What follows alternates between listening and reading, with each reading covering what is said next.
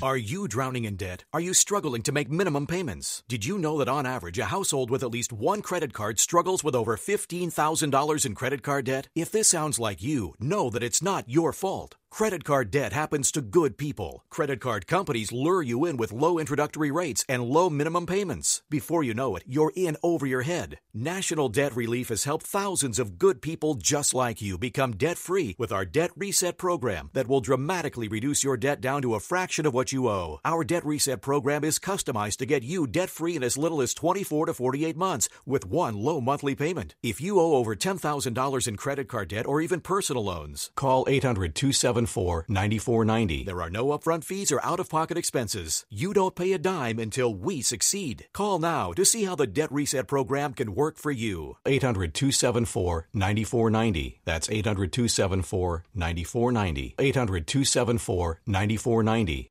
On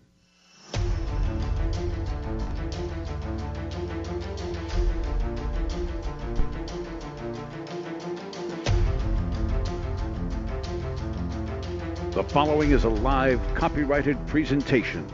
And now, ladies and gentlemen, it's time for Radio Law Talk with your host, Frederick Penney, attorney at law.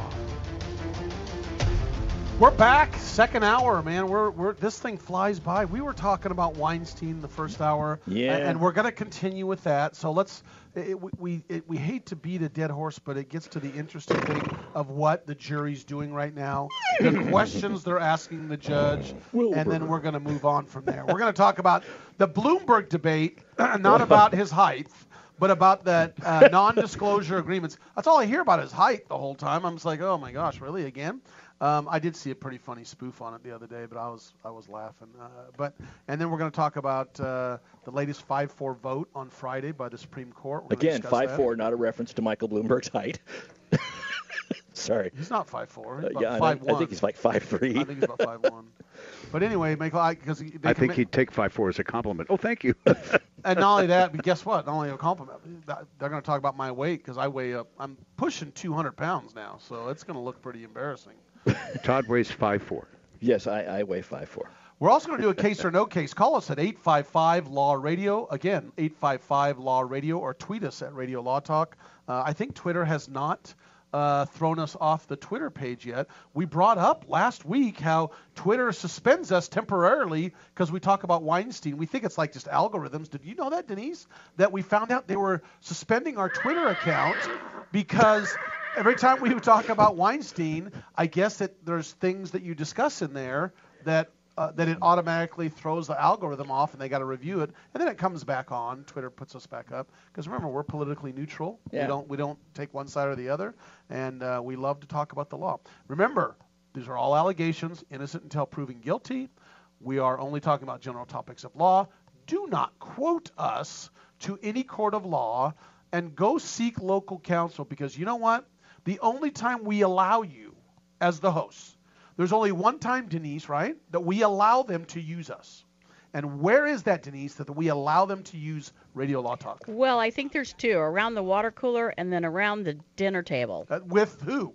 With your in-laws. In-laws. That's exactly right. That's the best time to say what, Todd? When they say what? When they in-laws? you know, they say that uh, back in uh, aught two, the court did. You can come back and say, "Well, I'll see your they say," because we don't know who they are, and I'll tell you what Radio Law Talk said. Because and and then somebody will say, "Well, did Todd say it?" Yeah, because if Todd said it, it doesn't really mean a whole lot. Did Denise say it? Yeah, okay, we'll listen. Did Fred Exactly say right. it? Did Fred say it? Maybe. Did Cal say it? Well, he's probably the smartest one of the bunch, but he doesn't have a degree. Smartest Alec of Yes. Alec of the bunch. www.radiolawtalk.com. You can read our disclaimers and enjoy them. So before we get to anything else, the most important thing people are here to listen to is case or no case. Roll it, Cal. All right, here we go. Now it's time to play Case or No Case.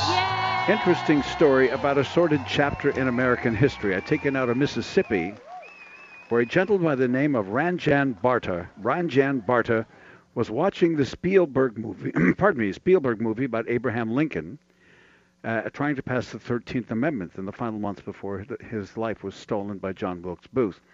By 1865, three quarters of the American states had ratified, but there were four holdouts. Among them, surprisingly, Texas. I say surprisingly because I didn't know this, just to me. Texas was a holdout on slavery. Mississippi, Mississippi finally ratified the 13th Amendment in 1995, and yet Mississippi was still a slave state. And you ask, how was that possible? And Mr. Barta asked how that was possible. So he decided to seek counsel and find a legal remedy to help make Mississippi get up with the times when it came to slavery. And so I'm going to ask you, Denise, you went first. Last time Mr. Penney Dealers left, case or no case? So again, let me make sure I'm clear with this. After the 13th Amendment, Texas and Mississippi were the holdouts. There There were were four four. total, but yeah, but, Yeah, but- those, but were those the, were the those two- are the two most latest ones. latest ones, and the individual brought a lawsuit for what now? To get the ratification that the legislature in Mississippi had provided Oh, to make it to get it so to that make they were it so they'd ratify right. Yeah. the 13th Amendment. Because Correct, correct. Mississippi apparently they passed it, but they but the Mississippi legislature wouldn't ratify it, right? incomplete ratification process. Gotcha. Correct. correct, Okay. correct. they just the legislature has to ratify it. Yes, it's I like got when it. you became a state, you had to ratify the Constitution, and Does that start with an R or? I think it's ratify with a T. With a Q. It's a Q. Not Yeah. like you'll ratify like ratify. the Ninja Turtles. Yeah. Yeah, You know, well, I'm going to ratify. I totally ratified that. It was awesome. I thought it was like a it was a rap rap song or Yeah, something. I was a little be. confused there. That would be or ratify. a Ratify. radish. Rapify. It's rapify. Different thing. Yeah. Rapify. Okay, rapify. Uh, I, I'm stalling because I have absolutely no idea what the answer is, and I have no legal uh, legal uh, discussion. So I'm gonna say uh, no case, just because I have no idea what the answer is. Okay. I'm just saying no case. I don't know why. All right, Mr. Cunin, what say you? Do you say this is a case, or is it just something Cal decided to make up? Well, it wouldn't surprise me if this was a case. So I'll say it's a case, and I'll say that ultimately it was ratified, but I'll explain why this would happen. Because if you So intelligent. if you recall from our constitutional discussions and from reading the text of the United States Constitution, you will learn that a constitutional amendment, a constitution, can be amended by. It doesn't require a unanimous vote of all the states. It requires what three fourths of the state legislatures to ratify, and there's got to be at least a two-thirds vote to even propose an amendment. There's a whole bunch of things. The long and short of it Two-thirds is, vote in the in the House and Senate, correct? yeah, two-thirds votes in the House and the Senate just to propose the There amendment. go. Then a three-quarter Right. And then ratification of all the three-quarter states. rati- Correct. Exactly. Right, right, right. Uh, the, the salient point there is that it does not require unanimous consent of all the states in order to justify and, and amend the Constitution. So if Mississippi wanted to hold out, that's fine. The Constitution's still amended. Once that happens, once the Constitution is amended, any law on the books in a state that's contrary to the constitutional amendment become null and void whether the legislature gets around to withdrawing it or not. So it can technically stay on the books, but it is of no effect. They'd be slapped down harder than you can say howdy if they tried to enforce their legal laws uh, of indentured servitude in that regard. That's how it happens. It probably did. My guess is, so I'm going to say it's a case.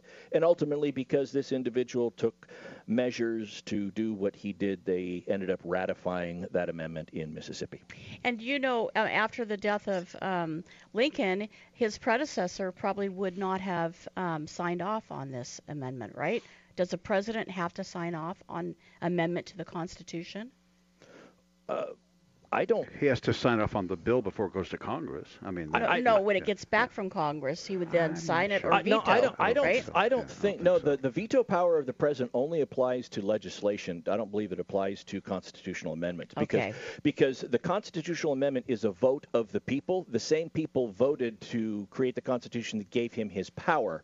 Ultimately, the people have the power. So I don't think that the president has a can veto that. Okay.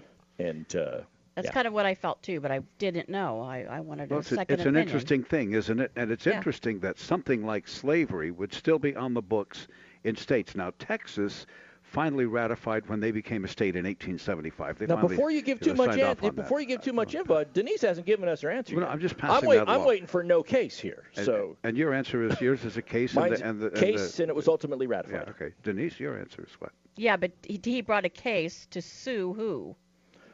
I, well, okay, this So is an who- who incident, and, and he he took measures to make sure that the ratification took place. I don't know that he would have standing to sue anybody, but what he did ended up leading to the amendment being ratified by the by the Mississippi legislature.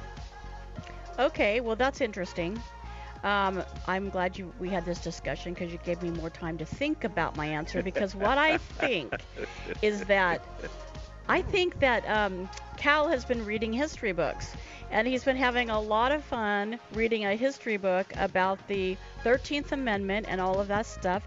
And I'm going to answer when we come back Oh, from break. Oh, come on. All right, we'll be back. Let Cal take us out. We're going to case or no case with Denise's answer when we come back. It's a fascinating story, and uh, it's not in the dustbin of history. It was forefront, at least for this guy, who saw a Steven Spielberg movie and said, "What about us?" At least that's what I'm alleging. So the answer is coming up to case or no case very shortly. Don't go away. All advertising for legal services on Radio Law Talk is strictly for the state or states in which the advertiser is licensed. For more information, go to radiolawtalk.com. Not all law firms have extensive experience in all areas of the law. It's wise to look for firms that have knowledge and understanding in your particular area of concern. So go to prolawfirms.com. They have listings of attorneys in key areas of practice, such as family law, estate planning, personal injury, bankruptcy, and so forth. When you're looking for a lawyer that has extensive experience in your particular area of need, go to prolawfirms.com. That's prolawfirms.com. ProLawFirms.com is not a law firm and does not endorse or recommend any specific law firm. Jason Ross back here with Fred Penney, managing attorney from Penney and Associates Injury Lawyers. Now, Fred, what type of cases are you dealing with now, and what sets you apart? Jason, we help people with all types of personal injury cases. We're former insurance company trial lawyers. We understand the other side, which gives us a distinct advantage over our competition. Remember, we don't get paid unless we win. That's Penney and Associates Injury Lawyers with locations throughout California. For a free consultation, go to penneylawyers.com or give them a call 1-800-616-4LAW. That's P-E-N-N-E-Y lawyers.com. This is Denise Dirks. We can represent clients in divorce, legal separation, child and spousal support, custody, termination of parental rights, step parent adoptions, guardianships, and even conservatorship matters. Call 1 877 886 7186 for a consultation. The law offices of Denise L. Dirks provide family law services in Northern California. When the law affects your family, call 877-886-7186. The family of attorneys at Denise L. Dirks is here to help. Hi, I'm Frederick Penney of Penney and Associates Injury Lawyers. I bet you're tired of hearing lawyer commercials. So just relax and listen to music for a few seconds.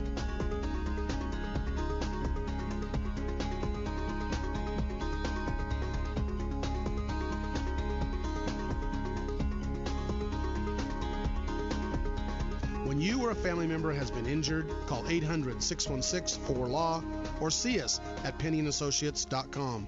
See, that wasn't so bad. I'm going to Quick Quack Car Wash. Get my car washed, make it quick, quack, pretty, shiny, sexy, just because I wanna. Don't drive dirty. Gonna get my car suds at the Quick Quack Car Wash. It's the Quick Quack, quickest and the cleanest by far. We're talking three skinny minutes sitting right in your car. Wash a hundred feet of cloth. Washing your car at the Quick Quack Car Wash.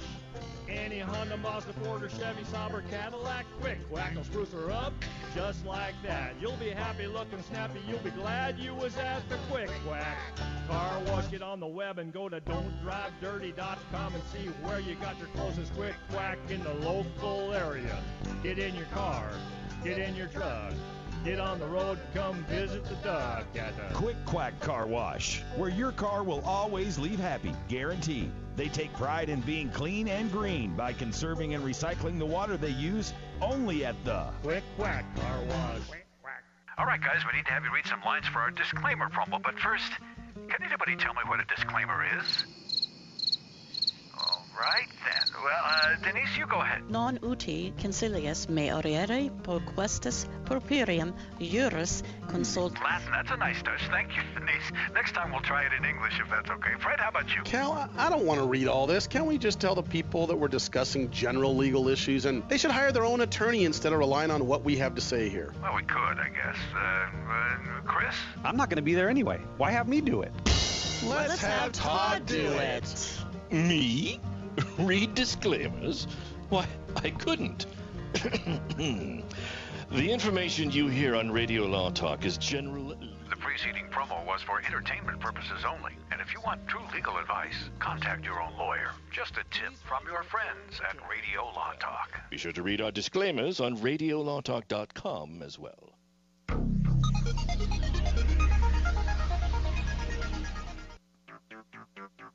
You're listening to RadioLawTalk.com. And now back to your host, Frederick Penney.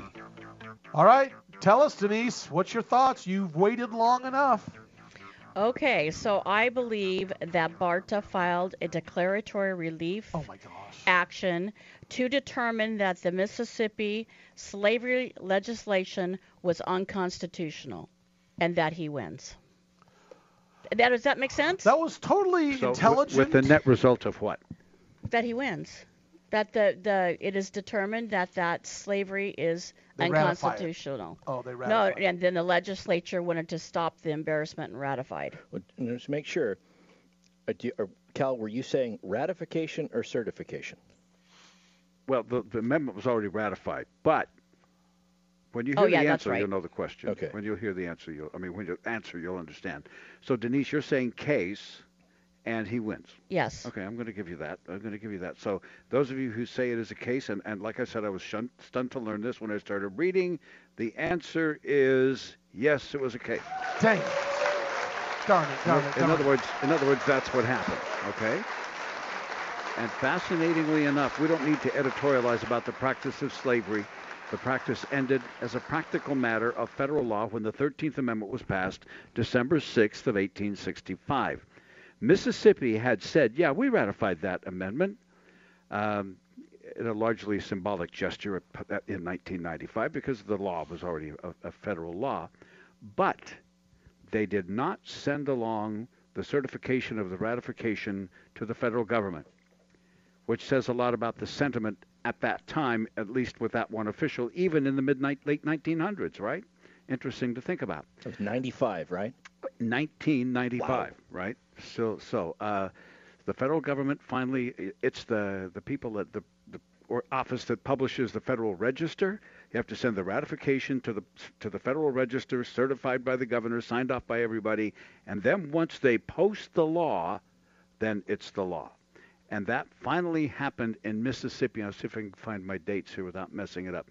Well, anyway, it finally happened in Mississippi after this happened in 1995. It was 2002 or something like that. I mean, it was, you know, fairly recently anyway.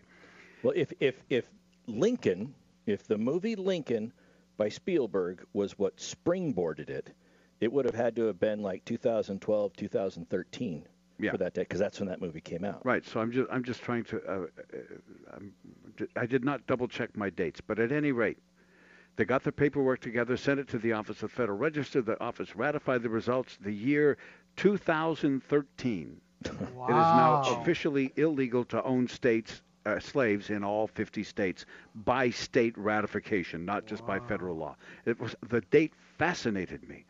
It was unclear why this why it took so long, but uh, Dick Mulfus, the Secretary of State, said, "What an issue to have a filing error on." Right? Wow. And so that, ladies and so gentlemen, what, did Barta file a suit? No.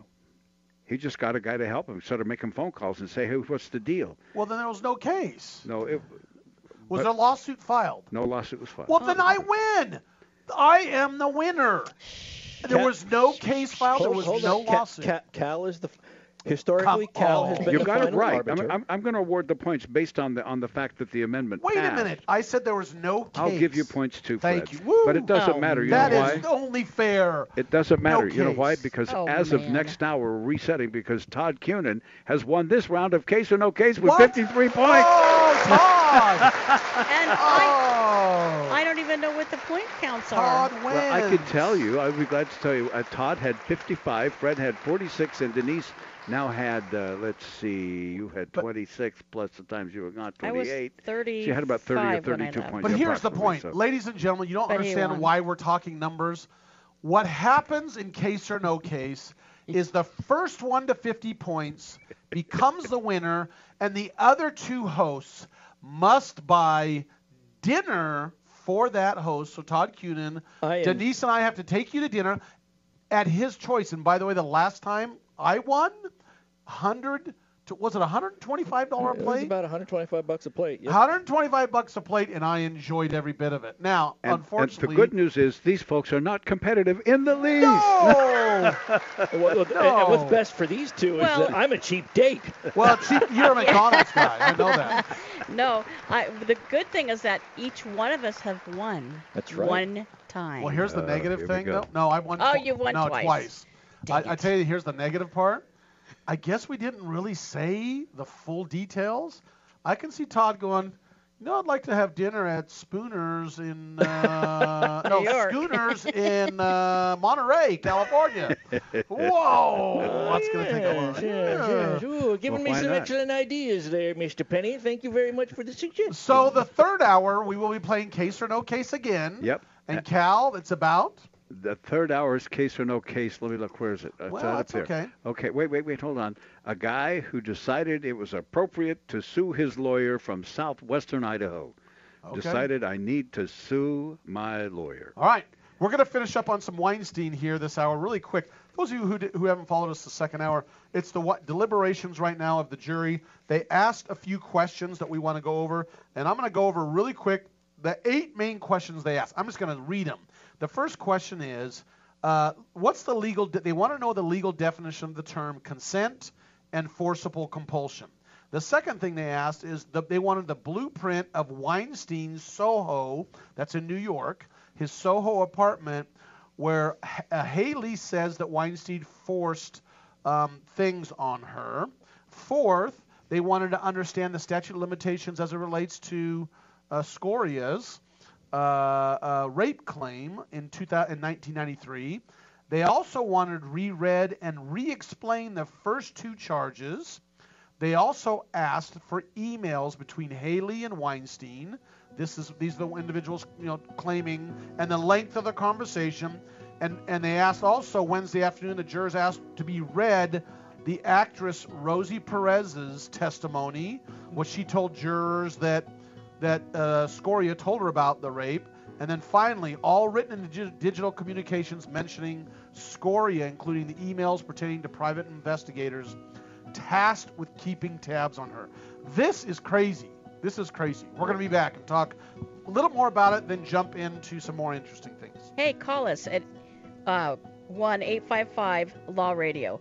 That's 529 7234. Much more things coming up right here on Radio Law Talk. All you have to do is listen on your station or online at radiolawtalk.com. Thanks for turning us on. We'll be right back.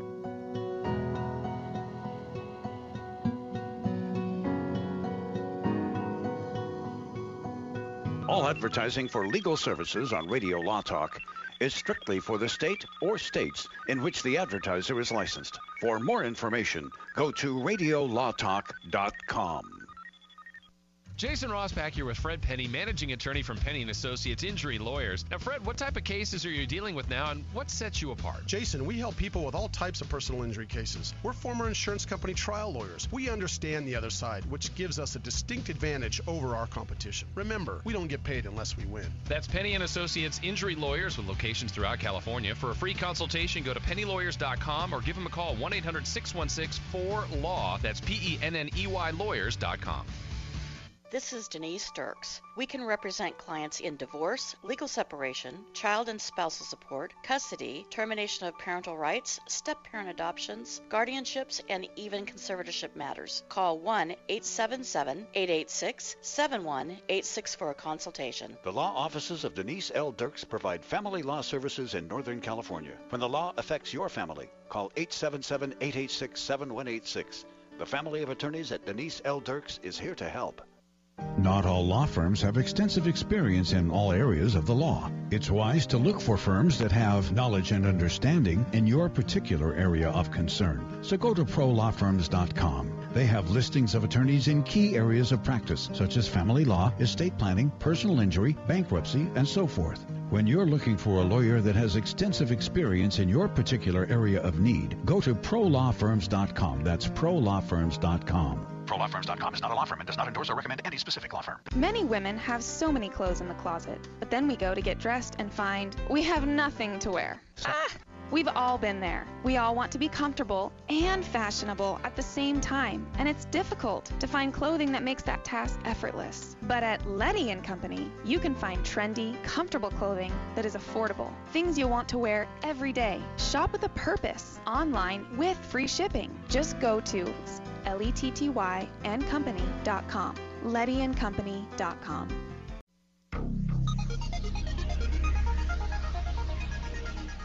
Are you serious? Oh, that's down. Radio Law Talk. Now back to the show. So we're we're beating a dead horse here, which is the uh, Weinstein case. But we, the jury right now is deliberating uh, they are. It looks like they're they're struggling to come back with a verdict. Uh, they have a lot of questions. We're going to find out next week what happens. We we clearly, as Todd said, it just th- this is good for the defense, which you've been on that side, Yep. and, and and we they're just we're going to find out next week. It means the defense has done their job. And uh, another thing is that the jury is not just, oh, he's a creep, let's find him guilty and get out of here. They're deliberating, which, regardless of what you think about Harvey Weinstein, you always want a jury to do that regardless of the case. for a long time too. It's not like one day. So uh, just so you know, Bill Cosby's was uh, was two days. Yeah. And it was a total of The of second trial. Yeah, the second trial, uh, 14 days. So. Uh, this is dragging on. So we're going to talk about the Bloomberg debate, the Democratic debate. Now, Bloomberg, for the first time, qualified to be able to debate the rest of the Democrats in the last Democratic. And Todd's laughing because it, it is a. Sh- they talk about him being too short, and that's really a. Uh, apparently, and we're again we're politically neutral. I but was just saying it's nice to have a billion dollars at your, at Yeah. your disposal. So That's that you exactly can do right. that. Well, he he bought in, got Yeah. to the debate, and who fell out? Steyer, right? Yes, Yes, yes. Steyer- yeah, Steyer's Steyer's not yeah. on. And so what's interesting, Denise, is that that the argument for the you know the big argument for Democrats is you got this rich, powerful guy with millionaire or Billionaire. billionaire that it. No, I'm talking about Trump. That and they pound on that. Now Bloomberg's moving in with the same basic credentials. Trying to quote buy his way in, and there are some real issues there. And he gets up on the Democratic platform and the stand during the debate, and Elizabeth Warren says, "What, Denise, to him?" Well, she questions him about his non-disclosure agreements with women and his um, verbal and maybe other types of abuse of women. And- allegations. Well, allegations. allegations, but there were settlements involved and there was non-disclosure agreements involved. Right. involved, and she challenged him uh, to say, let these women out of their non-disclosure agreements at their decision. And let him talk about what happened. and he said there, there's only three cases. And th- describe what a non-disclosure is, Denise, Oh, uh, before we get into this. Well, a non-disclosure agreement is where you agree that you're not going to talk to anybody else about the facts in the matter that are being settled, and if somebody does talk about it publicly, then it can be they can be sued Right. under the contract because that's breach of contract. Right. And these non-disclosure agreements have been used by multiple people to try to keep bad conduct, um, whether it's corporate or individual bad con- conduct. even alleged, though. See, Yeah, a lot of times alleged. it's settlement. When there's a settlement, they they say what, Denise? We're we're not saying we were at fault, but here's a non-disclosure agreement. And usually, Denise, that means they got to pay a little bit more, doesn't that? I mean, even though that's not that's not what you do, but they got to pay sometimes. Look, Yeah, but sometimes the victim, alleged victim, Yes. doesn't want it to be disclosed That's either. exactly right. So it's a it, when you come to that kind of a meeting of the minds, that's mutual consent, and that requires mutual consent to get rid of that provision in the contract. Go ahead, Cal. We laymen always wonder, well, why would you pay hundreds of thousands or millions of dollars if you didn't do anything wrong? Sometimes it's to avoid the cost and the public embarrassment. But really, you- you've got to think if Mr. Bloomberg has three of these, No. my my layman's brain said there's something under the rug that he, when you sign this paper, it stays under the rug. Which That's is my- wrong, Cal. You know why that's wrong? Yeah. I I don't understand know that. why. You know why that's wrong? Because why? a lot of times people settle because of you, you, you're putting it in, and I'm a I'm a judge pro tem, so I'll get in the middle and try to settle cases Yeah, for the courts because they're overworked. So what that is, Cal, is it's not worth the risk. Let's say. Uh, you know, you did X. You, someone claims you did X and Y, and there's about a 10% chance, Cal, of the jury finding you having done that and paying out big money.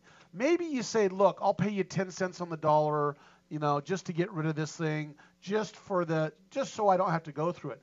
That's what happens a lot of times. I know the time I was sued as as, an, as a news guy for some something I was alleged to have said. I we settled for literally pennies, And the reason was just to get something into federal court was is a quarter million Right, dollars in that's legal exactly fees. right. And the insurance company said, "We'll put up this small amount, and we'll just give them that. They'll go yeah. away." That's a you know. cost of defense. A Yeah. lot of times Right. that is what happens is you would pay to the other side the cost of defense. Yeah. Better to pay them than to risk having to pay your attorneys more. That's that's kind of the Right. idea behind that. Right. But you know, let's say you're running for public office and you don't want somebody to come out and say something about you, so you get in advance of it, right? And you pay for a non-disclosure agreement, and that's what you you you do. So Bloomberg had three Yes. that involved women. There were probably other ones for business related, but this was about alleged misconduct of Bloomberg. I mean, he has money. He's going to be a target. He's Get going used to to be a it. target.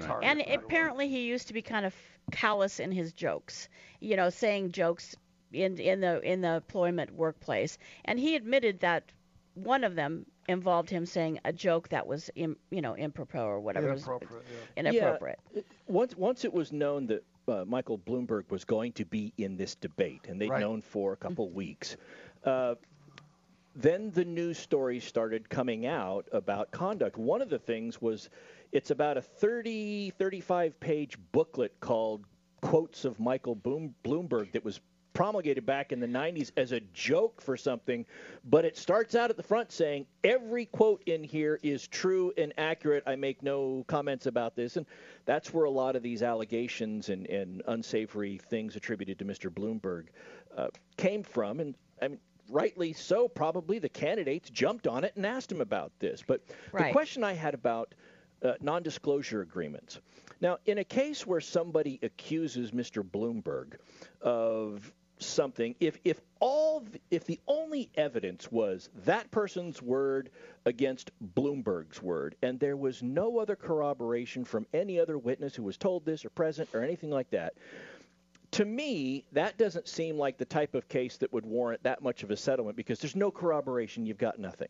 Okay? Maybe there was, maybe there wasn't. But if the case had corroboration with other people, and Bloomberg entered into a non disclosure agreement with the complaining slash victim, I'm using air quotes, that non disclosure agreement would not prohibit any of the other witnesses who saw it from talking, right? That's right. That's that's what leads me to believe that they're kind of minor incidences. Which, because he's already said to them, I will release them from the non-disclosure agreements at their choice. Which, and, this makes me think that one of the chief considerations for a non disclosure agreement is that Bloomberg doesn't want people knowing how much he paid to settle this suit because he doesn't want to advertise, hey, if you want a quick quarter million dollars, make up an uh, make up a, an uh, an allegation against me. It'll bring it, and I'll enter into an agreement. So, and now you you're two hundred fifty thousand dollars richer, or whatever it is.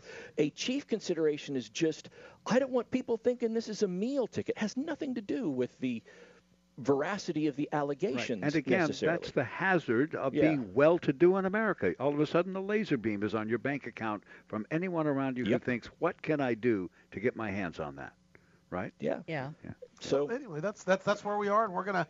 he- Last I read is he's saying that he's gonna probably release it. No, he did. He Yeah, be- came oh, out did and said he did. Because yes. at the debate he resisted it. And they were saying, he goes, well, you know, I don't know that I, I don't intend to, and he really resisted it. And I think it caught him off guard that they were going to talk that. It totally talk caught that. him off guard. And so when he got back and talked with his advisors, it was like, look, you might not want this information to get out there, but if you want to be president, you're going to have to take this one on the chin. And they're going to say, "Look at look at our sitting president. He hasn't exactly been calculating with things that come out of his mouth. So how much worse or less is it going to be than that? You have a standard already. You're probably going to be fine. That would be my theory. He Yeah. actually, again, not to get political, he actually has his argument is a smart argument. I mean, a good argument is he's like, it's not- legally sound. well, not just that, but you know what his argument is politically is nobody, you guys can't beat Trump because he can argue economy, economy. I can do it. I'm a businessman. I'm going to be able to do the same thing. That's his argument about why he should be the Democratic nominee. Kind of a good little little twist. I, I just wonder when did Trump become a billionaire? Because it had to be during the time of his presidency. No, no, he was a billionaire before. Yeah, he'd It was- been- oh, no, way he's had so many bankruptcies and stuff. But No, his, he has no, not. no. He His had business entities separate have had entities, bankruptcies, yeah. but not him personally. He's never declared yeah, a I, bankruptcy. c- I don't believe he's a billionaire. Okay. I really well, don't. we should probably look it up. We'll find out. Yeah. Well, we will He's got know more when we get the tax returns, He's right? got he's got more than you and I, right? However much it is, Absolutely. I'll take it. Yeah. I'll Todd, take. Todd may have more. Than I will say Bloomberg did pick up an interesting endorsement recently. I won't tell you who. All I will say is, go ahead, make my Yeah. day. uh, Really? Allegedly, Yes. allegedly He he switched over. Yeah. Yeah. Uh, so, Oh, so we're going to talk about the, the recent 5-4 uh, decision by the court about immigration, and uh, Sotomayor is not too happy about it. We'll be back. Interesting conversation. We are full of them here on Radio Law Talk. You're welcome to join us by picking up the phone and calling us. You can tweet, you can text, you can Facebook, doesn't matter, all over social media, all over your radio, and all over the internet at radiolawtalk.com. Stay tuned, the show will continue in just a bit.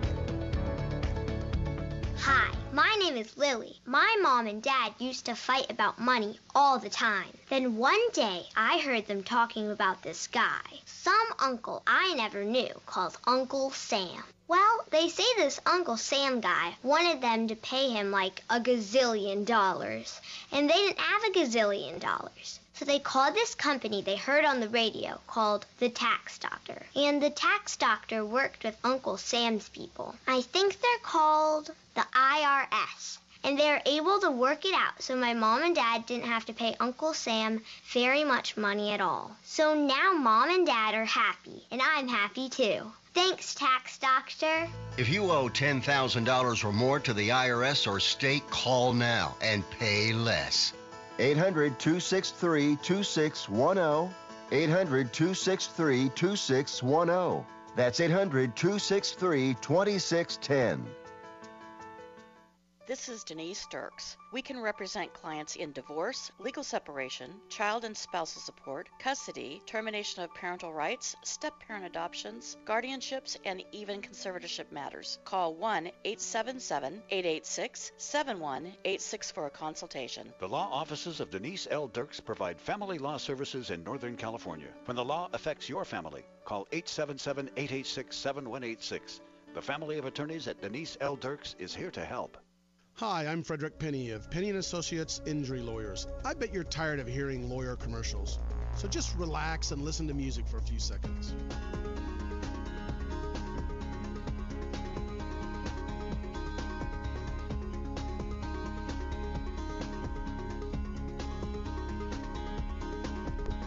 When you or a family member has been injured, call 800 616 4LAW or see us at penneyandassociates.com. See, that wasn't so bad. If you're one of those independent people who wants your own business and you love food service, we just might have a great opportunity for you. Iceberg Drive-Ins.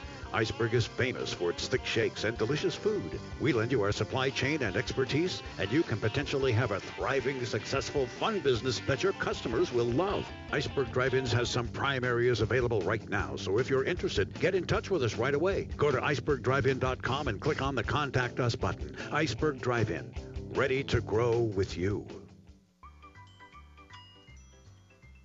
Fancy pants peanut butter? A big screen television? You haven't even bought a sofa yet. A motorcycle? When your father finds out, he's gonna flip his shoes with two buckles? What do you even need two buckles for? Mr. Big Shot, buying whiskey shots for everybody in the bar. From the looks of it, I'd say nobody even remembers. Feed the pig. All right, guys, we need to have you read some lines for our disclaimer promo, but first, can anybody tell me what a disclaimer is? All right, then. Well, uh, Denise, you go ahead. Non uti concilius me oriere proquestis purpurium juris consult. Latin, that's a nice touch. Thank you, Denise. Next time we'll try it in English if that's okay. Fred, how about you? Cal, I- I don't want to read all this. Can't we just tell the people that we're discussing general legal issues and they should hire their own attorney instead of relying on what we have to say here? Well, we could, I guess. Uh, uh, Chris? I'm not going to be there anyway. Why have me do it?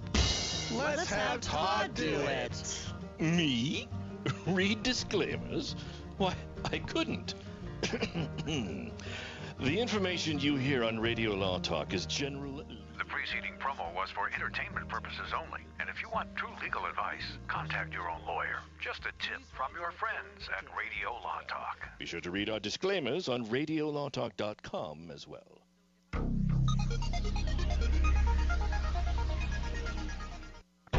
Time to get back to Radio Law Talk on RadioLawTalk.com and on your favorite radio station. So there's a pol- there's there's a policy within the United States that uh, discusses as follows about immigration, and they, the U.S. government is claiming they have the legal right to deny immigration in the United States um, uh, of people who might require or have required in the past public financial assistance, and that's what they what they uh, they're able to ask them. The new policy basically says, among other things, to legal immigrants coming in, they ask the question: Have you ever used food stamps? Been hospital- hospitalized for long-term care? Uh, have you, you know, basically, has the government had to take care of you or cover you through taxpayer dollars? And or I think it even gets into, you know, do you have a job? What's what's the situation? So what lower courts have done is they're putting injunctions on that. And that's what happened in illinois is there an injunction and that's what everyone's like oh this is about a issue of immigration. Well it's kind of more about the issue of lower courts deciding a whole national issue out of illinois. And that's kind of what todd you brought up the way you thought about it. Exactly. So, what we've seen happening recently, and, and Justice Thomas on the Supreme Court was the first to really talk about this concern, and I, bel uh, I believe he raised it in an opinion.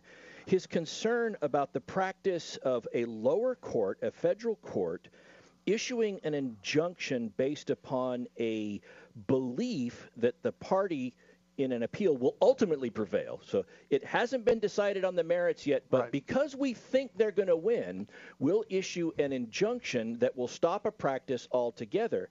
And Justice Thomas ex- has expressed the concern that that practice has picked up a lot of steam in the last decade, decade and a half, and that at some point the U.S. Supreme Court's going to have to address the propriety of lower courts doing that.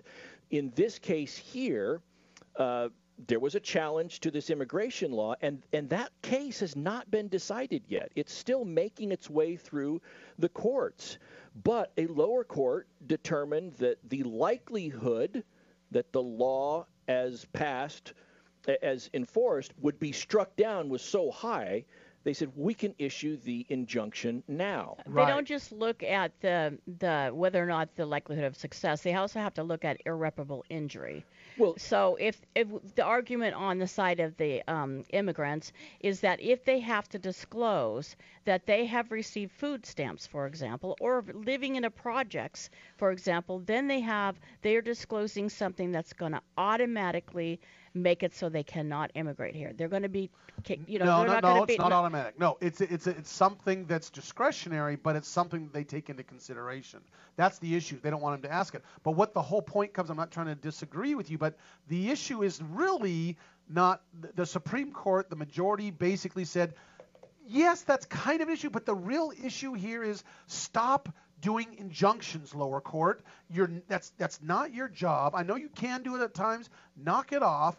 Just let it go through the system. That's the big argument here. Is because stop the Supreme Court wants Yeah. to see how the social Right. um, you know, society reacts to it and, and the implications of it and you know all of that. But I'm I'm just was arguing what they argued at the Yes. trial court Yes. level for the injunction. They had to argue some kind of irreparable injury Th- to. th- that's true. But you know, the opposite is also true. That if the court issues an injunction sometimes, and the case ultimately wouldn't have merit, well, then it there's a lot of damage and sometimes irreparable damage to the law that was being imposed or that sought to being enforced at a certain time if the court put the brakes on it and said no that cannot happen. Uh, now sometimes that happens in other cases where timing is of the essence but that is a problem with the preliminary injunction process is that one party or the other is going to be harmed by this if it doesn't turn out the way they think. If the case is ultimately lost at trial or in the appeals process, then the party that was prohibited from doing something has been denied the ability to do that for quite a while. And the converse is true as well. But we So- we have to make sure that we're. This is not legislation. This is not a law. This is a policy that is coming out of uh, some you know department. Well, it's, it's and and it- it's an application of that policy. It's a hybrid. Yes, It's the a hybrid. policy's already there and it has been used for years. If they've just they just they made it bigger. They expanded it. Exactly. It's th- there's a law that says what can and can happen as far as immigration is concerned. The policy is well, how strictly are we going to enforce that? And most of the stuff that we have seen here has been the one administration's desire to start enforcing something that up to that point hadn't been strictly enforced. Right. And so then when it's when it starts to be enforced, that's when people can then look at the constitutionality of the law. It never came up before because you guys weren't enforcing it, but now that you're going to enforce it, let's see if it's constitutional. Cal. I'm fascinated by the fact that it's in the law, and then someone starts to enforce it, and now a judge is being said, "Do you think this was the intent of the people who wrote the law?" But it's in the law. But I'm- it's I'm it's just- not a law. Well, that's I mean, that's. I mean, the a- law that empowers the agency to make the rules. It's a policy. Okay, I'm saying, but the agency is empowered by the law to make the policy and make the rules. So, so I'm, uh, that's what confuses me so much as an outsider. Is okay, is it legal for them to do that or not? Well, this Yeah, right. raises this raises a separate concern that other people have, and I have the same concern as well. We expect that our legislature is going to pass the laws, okay? That they are going to pass a law, and that if a law is passed, you know, the details of that law have been vetted with the legislature. It's come out, they've made it, it's gone to the president's desk after passing both houses. The president signed off on it.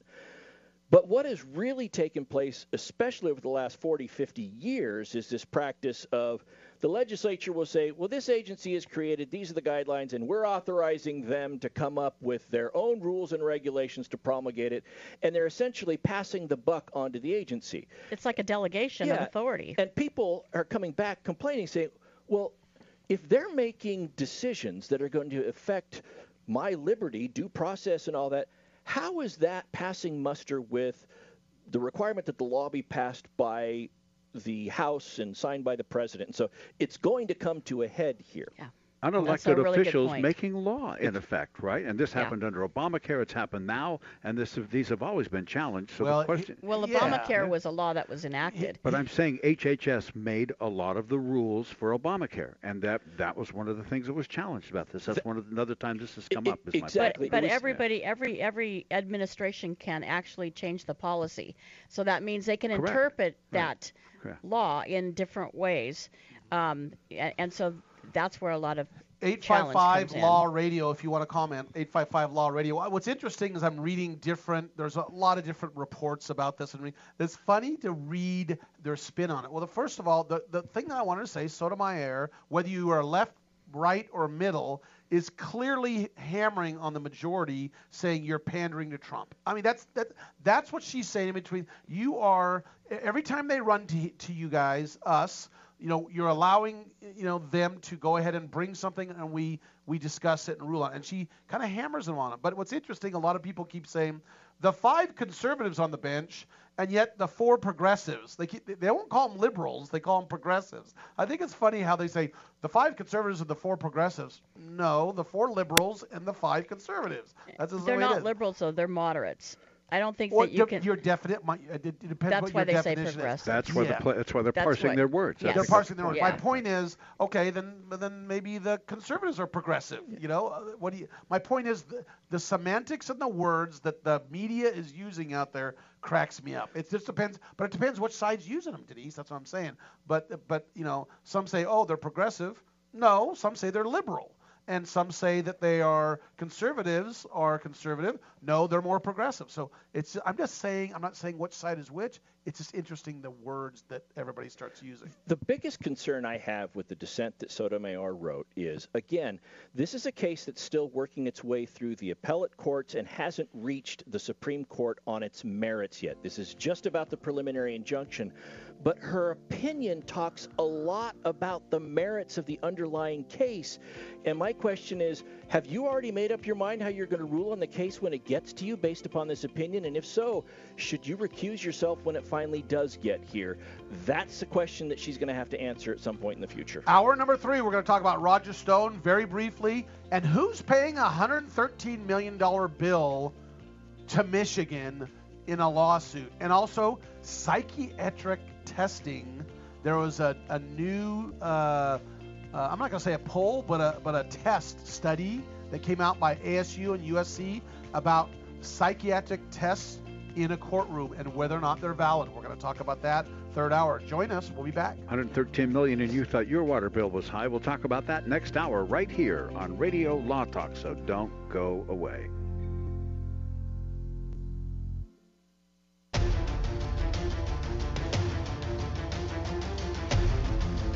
You have been listening to RadioLawTalk.com, a copyrighted presentation of Radio Law Talk Incorporated.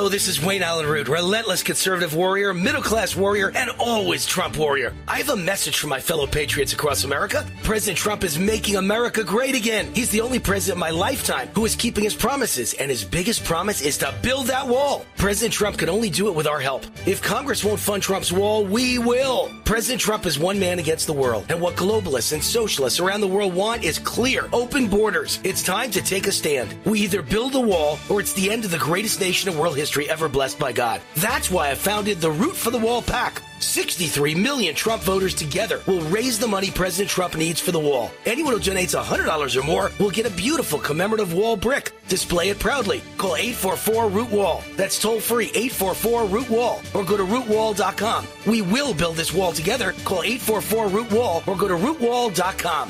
Root for the Wall PAC. Paid for and responsible for the content of this message. Not authorized by any candidate or candidates committee. Rootwall.com.